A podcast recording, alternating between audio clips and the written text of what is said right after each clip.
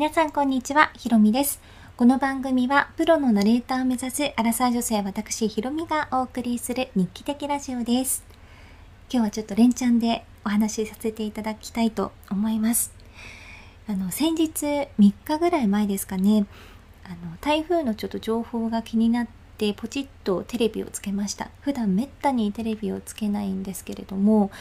つけたらたまたまですね NHK の本当に10分弱ぐらいの短い枠で放送されていた内容に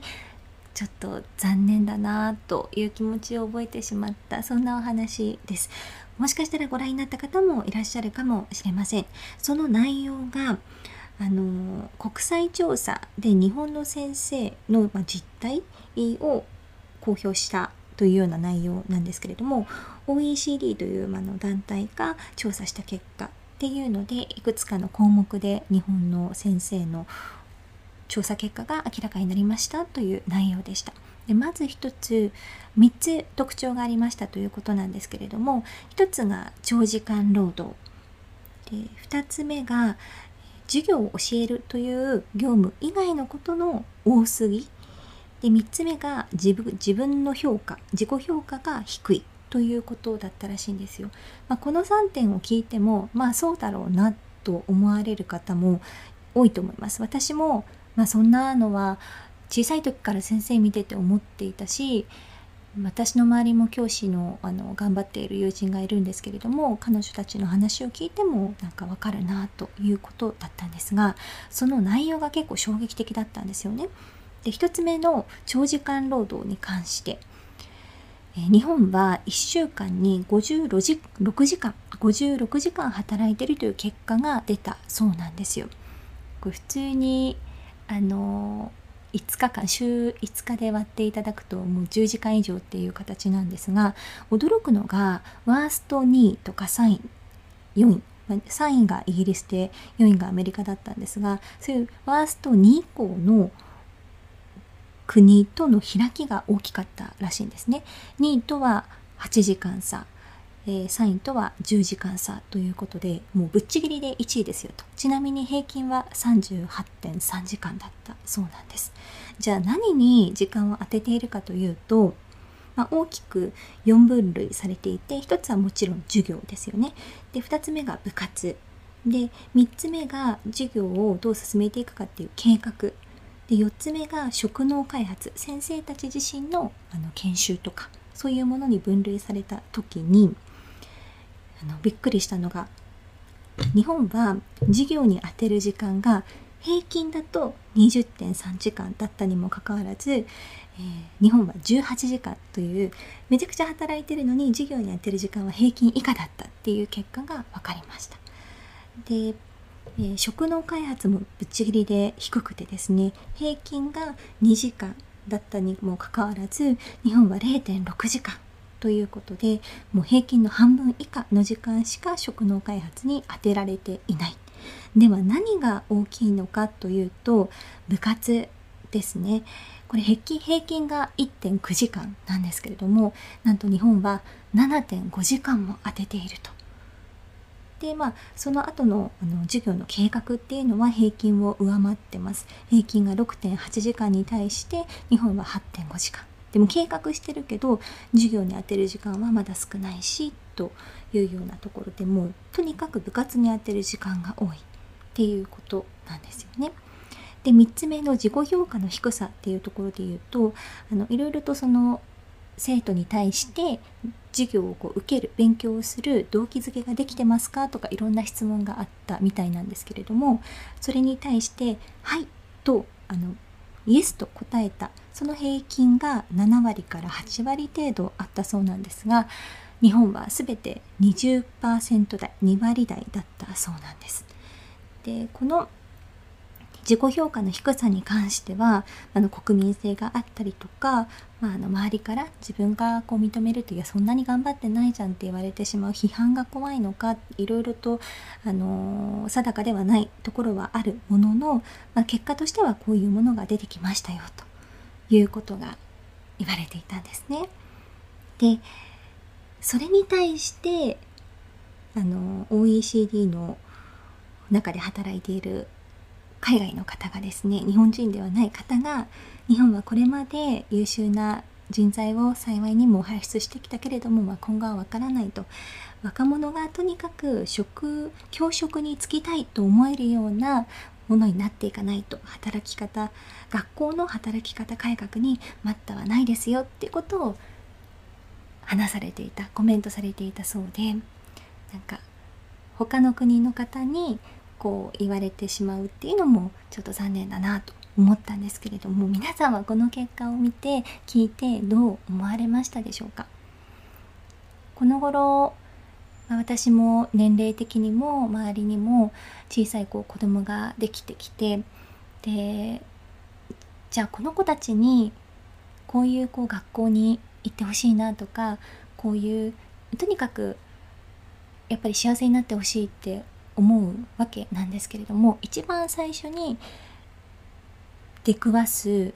子どもにとっての社会って学校だと思うんですよね。そこでね、影響ってものすごく大きいと思いますし、後々の考え方全て基盤はここなんじゃないかなと思います。もちろんしつけとか生活習慣は必ず家庭内でするべきだと思いますし、家庭内がするべきできること、家庭内でしかできないことだと思うんですけど、人とのコミュニケーションとか難しさとか楽しさとかっていうのはやっぱり学校が最初の入り口だと思うんですよね。あとはもう文字を読む、書く、計算をするっていう基本的な教育を受けられる場っていうのも、日本は義務教育ってやっぱり素晴らしい制度があるので、そこに一番時間を割いてほしいなと私が親だったら思います。でそんな中、やっぱりその業務外のことが多すぎるっていう2点目の特徴、特に部活で忙しいっていう先生とか知り合い、私結構知っているんですよ。親戚にも先生がいますし、で海外では地域に委託っていうのが当たり前のように行われていますよっていうような話もされていて、どうなんでしょう、日本でも地域によってはそういうところを導入しているところもあると思うんですが、まだまだ先生がサービス産業のような形でやったこともない、例えばハンドボールとかテニスとかの顧問になって土日も試合で潰れるっていうことが結構あるんじゃないかなと思うんですよね。で先生たちの負担もものすごく大きいし、そういうね、なのにモンスターペアレントっていう言葉一時期流行りましたけど、そういう親御さんを相手にしてってやっぱヘキヘキしちゃうじゃないですか。そういう職業にそもそも憧れるっていうことはあんまりないと今思うんですよね。そうするとどんどん悪循環になってしまう。みんながあんまり大変そうだからすごく憧れは強いけど、いろいろ考えると一般企業に就職した方がいいのかなって思うと、次世代を作っていく若者たちが育たないというか、すごく悪循環だよなということを思いながら見ていました。じゃあどうすればいいのかっていうのは、もう抜本的に変えるしかないんだろうなと思うんですけど、もちろん私がそういう力を持ってるわけでもないですし、私は教育者でもないですけれども、でも私たち一人一人がこういうことにまずいぞっていうような意識を持ったり、じゃあどうすればいいんだろうっていうことを一緒に考えるっていう姿勢自体がまず大切だと思うんですよね。で個人的にはやっぱりもう部活と授業っていうのは完全に切り離していいと思っていて、あとその部活も担当教科制、高校とかからだと公立でもそうなりますかね。数学なら数学の先生、国語なら国語の先生って専門で分かれてますけど、それでいいと思うんですよ。あとはコンピューターのプログラミングを教えるとか、英語の教育っていうのも全て導入されたら担任の先生が全部背負わなきゃいけないみたいな風になってますけど、それも外部から派遣させてっていうことに全部分業にすればいいのになって、そこをね、システムを作るのが難しかったりもするのかもしれないんですけど、この間友人と話してて思っていたのが、日本人は思考を停止、してしまっていると。とにかく今の環境を変えなきゃっていうところから、今の環境に慣れてもう日々そつなくこなすっていうような考え方になってしまってるんじゃないかっっていうような、しかもそういう考え方になるような教育システムなんじゃないかっていうような話をこの間ちょうどしたばっかりなんですけれども、確かになって思う局面私結構あるんですよね。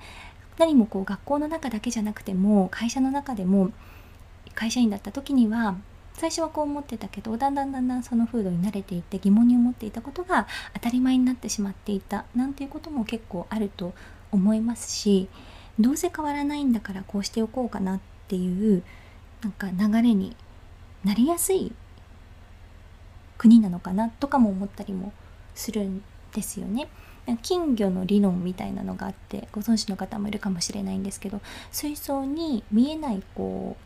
壁を入れておくと金魚は、もちろん通れないので片方に寄りますよね。でその透明の板を外してあげて、もう行き来できるようになったとしても金魚はもう向こうに行けないものだと思い込んでいるから動かないっていうような実験結果があって、これは人間のこう心理とも共通しているっていうような結果が出ているそうなんですけれども、なんかそれと似てるなと思うんですよ。一回こうだと思ったら動けなくなっちゃうっていう。でそうじゃなくってっていうようなことをやっていかなきゃいけないのかなって一人であわあわしながら見ていた、そんな放送だったんですが、こういうことをなんかバラエティ番組でも言ってほしいなっていう、隙間時間のように10分弱の尺ではなくって、現実はこうなんですよと、じゃあどうしたらいいかなっていうことを考える、そんななんか内容のものがどんどん増えるといいのになって、なんか一人でやきもきしながら思っていました。